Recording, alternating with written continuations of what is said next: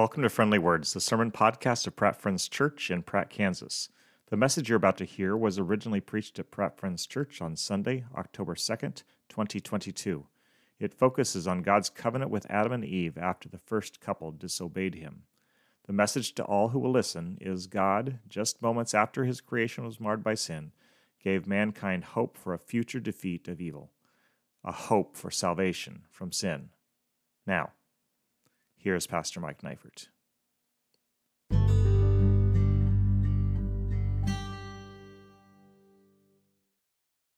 Let's pray together. God, thank you that you are with us here in this place today. And I pray that you would speak clearly so that we can hear your voice and be encouraged and blessed. And we want to hear your voice through your spirit. Amen. All right, so let me ask you a question. How far back do you know your family history? Like the names of people? Anybody? I know mine back to my great grandfather. So the line going back, my dad, grandpa, great grandpa goes Charles Leroy Frank.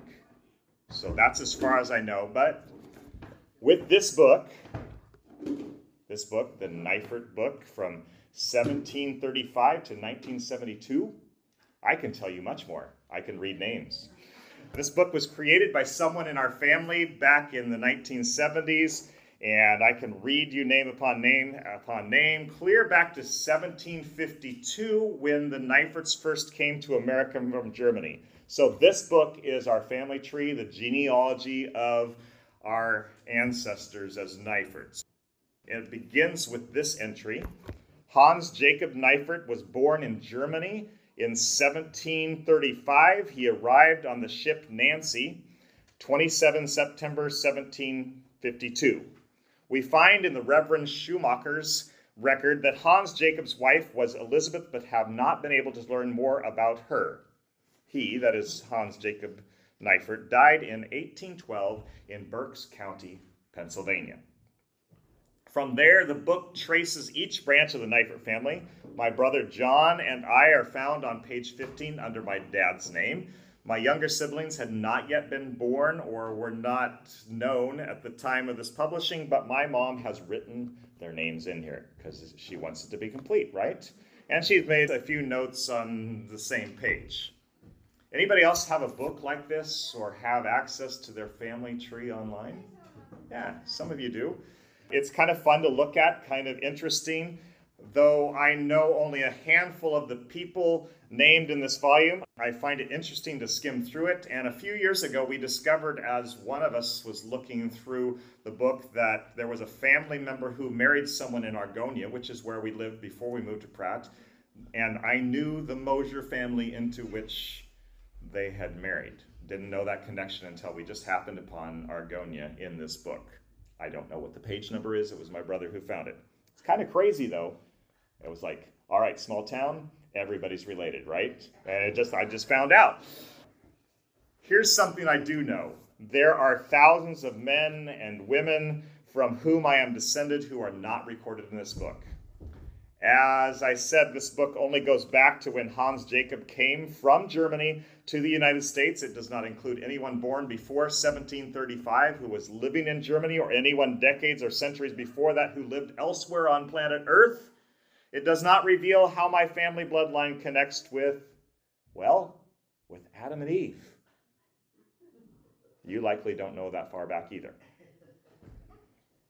While I don't know the names of those who are related to me all the way back to the beginning of mankind's existence in Eden, I do know something of what I and all of you have inherited from the couple who lived in that God planted paradise. Before we talk about those things, though, I want us to go back to before Adam and Eve came to be. I want us to see how God powerfully created the universe and all that is in it. For that, we're headed to page one of the Bible. I'm fairly confident that's the page number you'll find it on in your Bible, but I did find one Bible in my office that it was on page five.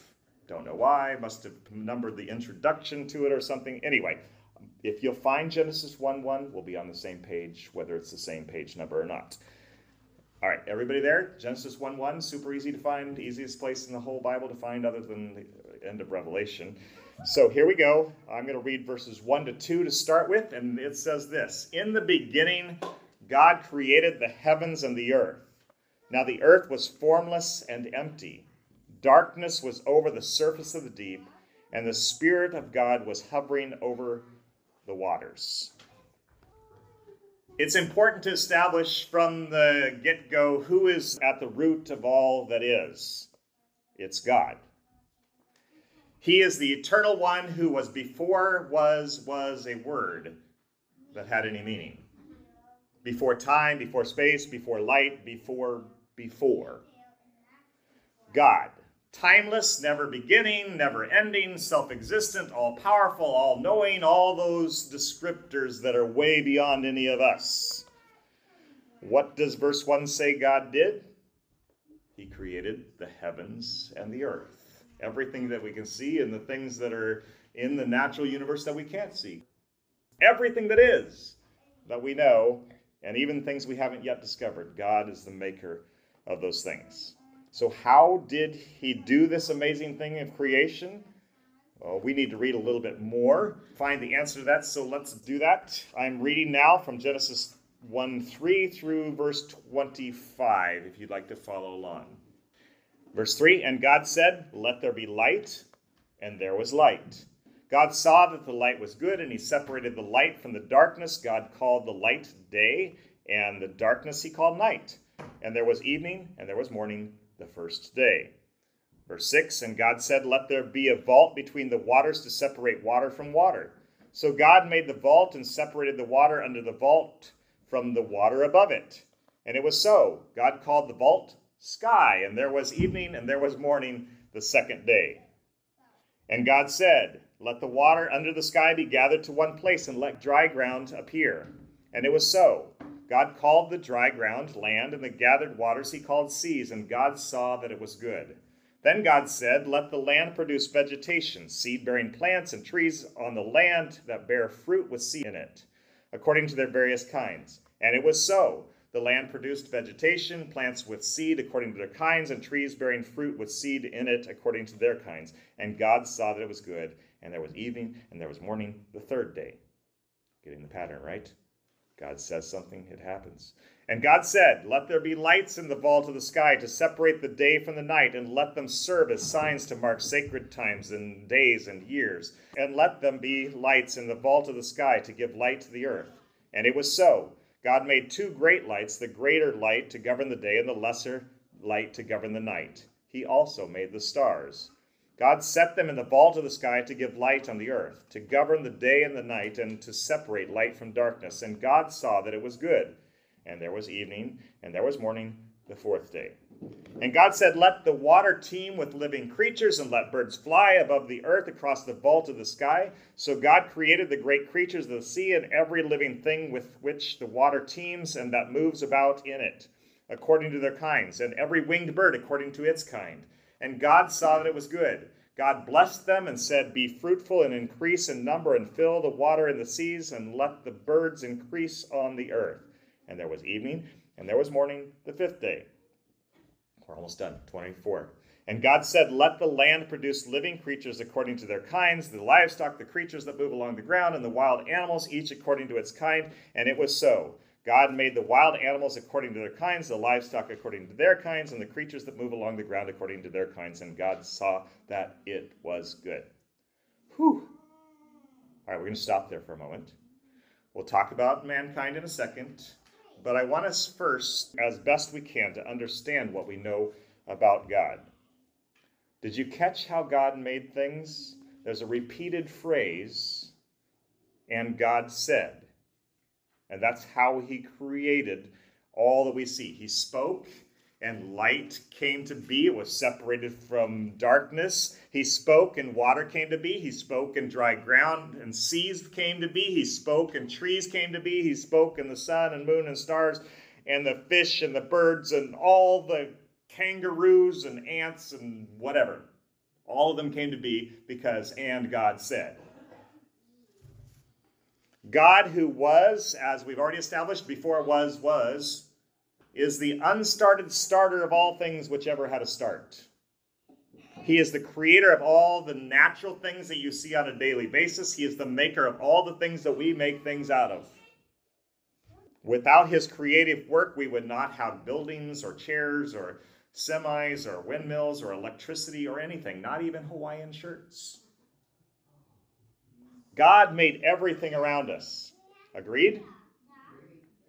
And he saw what he made, all of the things, and they were, in his opinion, which is really the only opinion that matters, they were good. The sky was good, the animals were good, the trees were good, light, dry ground, seas, fish, birds, good, good, good, good, good. Now we're ready to talk about mankind. We, humanity, we appear in this account of the making of things in verse 26. Let's read from there through verse 31. Then God said, this is still on day six, by the way. Then God said, Let us make mankind in our image, in our likeness, so that they may rule over the fish in the sea and the birds in the sky, over the livestock and all the wild animals, and over all the creatures that move along the ground. So God created mankind in his own image. In the image of God, he created them. Male and female, he created them. God blessed them and said to them, Be fruitful and increase in number. Fill the earth and subdue it. Rule over the fish in the sea and the birds in the sky and over every living creature that moves on the ground. Then God said, I give you every seed bearing plant on the face of the whole earth and every tree that has fruit with seed in it. They will be yours for food.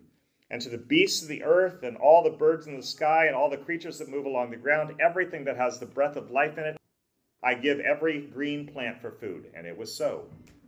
God saw all that he had made, and it was very good. And there was evening and there was morning the sixth day. So, we humans are different from all the other things God created. We are, verse 26 tells us, made in God's image and likeness. What does that mean? I am sure that none of us will ever grasp all that it means. Large theological treatises and dozens of articles have been written, books piled to the sky. All sorts of people have talked about this, explaining what all they think that that might mean. And I'm not going to go into every detail, but instead point to the one hint that we're given this passage that we just read about what it means to be an image bearer of God. Being made in God's image means, in part, that we have a measure of power and authority. God, of course, is the ultimate authority in all things. He is the creator, and his power is unlimited. Still, he commanded man to exercise authority. Look at the second sentence in verse 28. It says, Rule over the fish of the sea and the birds in the sky and over every living creature that moves on the ground. So, this assignment from God was meant for the good of his creation. Mankind, his image bearers, were given a part of his authority, a part of his power, in order to rule over the creatures of the earth and to bring about good for them. Animal cruelty laws exist because everyone understands this responsibility, even if they don't acknowledge God's authority over their lives. I remember once hitting my grandmother's dog with a cowbell, and I got in big trouble. You don't do things like that to poor little puppies. I hope you don't hate me for doing that. I got in trouble. I didn't do it again. It is not right to show disrespect for the animals God has placed us over. That doesn't mean that we don't protect ourselves from attacks by vicious, hurt, or angry critters. It does mean we don't intentionally cause them harm. This is not God's way. All right, let's move on to three short segments of chapter 2. I could have read the entire chapter, but I absolutely want to get to the end of chapter 3, so this is going to get a little less attention than it might otherwise. I'm going to read verses 7 through 9, skip down a bit, read another section, skip down a bit, read another section. I'll say the verses between. So we're going to start with 7 to 9. You ready? Here we go. Genesis 2 7 to 9 begins with these words Then the Lord God formed a man from the dust of the ground and breathed into his nostrils the breath of life, and the man became a living being. Now the Lord God had planted a garden in the east in Eden, and there he put the man he had formed. The Lord God made all kinds of trees grow out of the ground, trees that were pleasing to the eye and good for food. In the middle of the garden were the tree of life and the tree of the knowledge of good and evil. Skipping down to verse 15. We're going to read 15 through 18 now. The Lord God took the man and put him in the Garden of Eden to work it and to take care of it. And the Lord God commanded the man, You are free to eat from any tree in the garden, but you must not eat from the tree of the knowledge of good and evil, for when you eat from it, you will certainly die. Then the Lord said, It is not good for the man to be alone. I will make a helper suitable for him. Verse 20 But for Adam, no suitable helper was found. We skip him meeting all the animals, and yeah, okay. But for Adam, no suitable helper was found. So the Lord God caused the man to fall into a deep sleep, and while he was sleeping, he took one of the man's ribs and then closed up the place with flesh. Then the Lord God made a woman from the rib he had taken out of the man, and he brought her to the man. The man said, This is now bone of my bones and flesh of my flesh. She shall be called woman, for she was taken out of man. That is why a man leaves his father and mother and is united to his wife, and they become one flesh. Adam and his wife were both naked, and they felt no shame. So, what we've got here is the fleshing out of the story, which chapter 1 gave only a few words to. We're told that God formed man from the dust of the earth and breathed life into him. Did he do this with any of the other creatures? No, he spoke those into existence and he did give them breath. But the word breath here is a little bit different because it's talking about man being given a spirit, an eternal spirit, like God's. Another way that we are like God in his image. We have a God given spirit within us. We also learn here that mankind is given a pretty awesome place to live. A God planted garden, a beautiful place with pleasing things to look out in every direction. There was tasty fruit to partake of, with only one restriction don't eat from the tree of the knowledge of good and evil. That was the only rule. Can you imagine a place where that's the only rule? We need lots of rules because we've figured out lots of ways to do the wrong thing. But at that time, only rule don't eat that fruit. God is good, isn't He? He provides pleasurable things. In the last section, the pleasurable thing that God provides for the man is a woman. And you've heard the joke, right? Why did Adam call her a woman? It's because he looked at her and he goes, Whoa, man. Sorry, had to throw that in there. So he's created this pleasurable thing and this woman was a perfect complement to the man. They were pleased with each other. They had no shame in one another's presence. How could there be shame? Shame requires a knowledge of good and evil, doesn't it? And they didn't have that. They only knew good at this point. Knowing only good was what God wanted for Adam and Eve and for all their descendants. This is what God created, and He wanted it to remain good. We were never intended to know the difference between good and evil because we were never intended to know evil. Only good is what we would know today, if not for the events that were given next. Sadly, at the beginning of chapter 3, mankind, Adam and Eve at this point, gain the knowledge of good and evil when they opt to ignore God's one command. So let's read a bit. We're going to skip over the story of the serpent's coming and his allurement to sin. We're going to pick up after he's spoken and see what the man and woman whom God formed personally and breathed the Spirit into to see what they do. Here's what we have from Genesis 3, starting at verse 6 and reading on down through 13. The serpent's been tempting. Here's what it says When the woman saw that the fruit of the tree was good for food and pleasing to the eye, and also desirable for gaining wisdom, she took some and ate it. She also gave some to her husband who was with her, and he ate it. Then the eyes of both of them were opened, and they realized they were naked, so they sewed fig leaves together and made coverings for themselves. When the man and his wife heard the sound of the Lord God as he was walking in the garden in the cool of the day, they heard him and they hid from the Lord God among the trees of the garden. But the Lord God called to the man, Where are you? He answered, I heard you in the garden, and I was afraid because I was naked, so I hid. And he said, Who told you that you were naked? Have you eaten from the tree I commanded you not to eat from? The man said, The woman you put here with me, she gave me some fruit from the tree, and I ate it. Then the Lord God said to the woman, What is this you have done? The woman said, The serpent deceived me, and I ate it. There's trouble in paradise. Serious, long lasting, affecting every generation to come trouble. The man and the woman have eaten what God forbade them to eat, and their eyes have been opened. They know good and evil now. How horrible it must have been to have the pleasure in all that was good be interrupted for the very first time by evil's terror. The completely foreign feeling of guilt must have been overwhelming. Shame had to have rocked this couple to the core.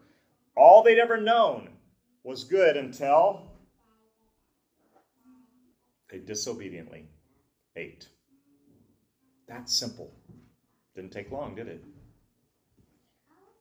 They're trying to hide from all this when God shows up. And when he shows up, they start pointing fingers this way and that way. It's her fault. It's his fault. It's the snake's fault. It's anybody's fault except mine. Do we ever do that? Oh, yeah. Not going to take the blame. I'll put it on somebody else, even when I'm guilty. Everything that you know and hate in this world started right there sin, pain, grueling work, ugliness toward others, blaming, insults, strife, marital problems, rebellion, war. Creation groans under the weight of the consequences of this single act of disobedience. When will bondage to death and decay end? That's what creation asks. When will freedom be restored? Ah, do you not feel it in your bones? Listen now to the words of Genesis 3, verses 14 and 15. It's in these verses that God's plan to save sin tainted mankind from this awful state is first hinted at. The good news starts here. God addresses the tempter in Genesis 3 14 to 15. He's speaking to the serpent. Hear what he says. Says this So the Lord God said to the serpent, Because you have done this, cursed are you above all livestock and all wild animals. You will crawl on your belly, and you will eat dust all the days of your life. And I will put enmity between you and the woman, and between your offspring and hers. He will crush your head, and you will strike his heel. God's perfect world was shattered mere minutes ago, and he's already speaking of a plan to rescue and to restore. He's promising the defeat of evil. He reveals the one who will crush the enemy's head and win for all Adam's descendants the victory that they so desperately need now. Thank God he gives hope when things are first at their worst. In 1 Corinthians chapter 15, Paul gives us one of the most complete discussions about death and resurrection that there is. Paul talks about the death we inherit from Adam and the life that we receive from Jesus. Back and forth he goes, telling the good news of the broken curse, letting us understand what has happened through Jesus. So let me read two brief snippets, starting with verses 20 to 22, and then we'll skip down a bit. I'll tell you where those verses are next. We'll start with verse 20 through 22. This is Paul speaking by the inspiration of the Holy Spirit. It says this But Christ has indeed been raised from the dead, the first fruits of those who have fallen asleep. For since death came through a man, the resurrection of the dead comes also through a man. For as in Adam all die, so in Christ all are made alive. And skipping down, I'll read verses 54 to 57. He's talking about the time to come when God's going to restore creation. It says, When the perishable, that's all the things we see, has been clothed with the imperishable, that is when God has recreated things, and the mortal with immortality, then the saying that is written will come true death has been swallowed up in victory. Verse 55 Where, O death, is your victory? Where, O death, is your sting? The sting of death is sin, and the power of sin is the law. But thanks be to God, He gives us the victory through our Lord Jesus Christ. Woohoo! The death that came through Adam, the death of our spirits to God, our death of our relationship with Him, that death has been overcome. Jesus, in rising from the dead, gives us hope that resurrection is coming for us, those who have believed, that eternal life is coming, that victory over sin is ours. And we say together with all of creation, How long? How much longer? We believers have a taste of this victory in the Spirit living within us, whom God has sent to us. We've been forgiven, we are being set free, and we have life in us, just as Adam and Eve. Life, that Spirit. And more than that, we have God within us, and He's living His life in us. This morning, I want to urge you to give thanks to God for the victory that He's given. You can do so silently, or you can do so out loud. Feel free to pray out your praises or to cry out for mercy. Go to God now and find hope in Him and in His victory over sin. Because even as Adam and Eve fell, He said, Good news is coming. I'm going to come and restore things. So let's worship and praise Him together.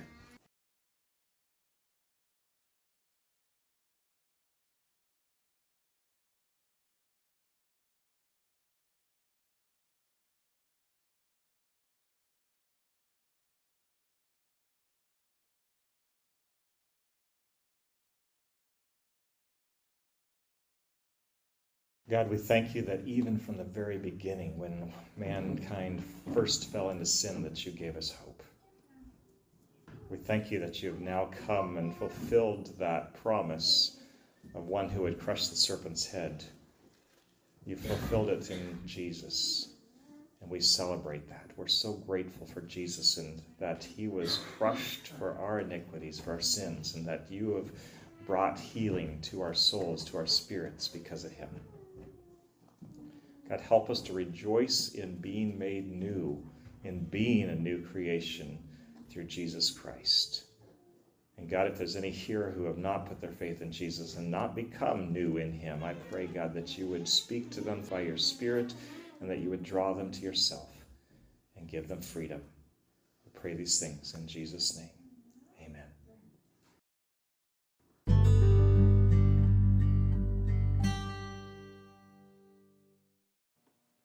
We hope you have been encouraged and challenged by today's sermon. If you want to hear each week's message, be sure to subscribe to Friendly Words in your podcast app. May God bless you as you follow Jesus in the power of the Holy Spirit.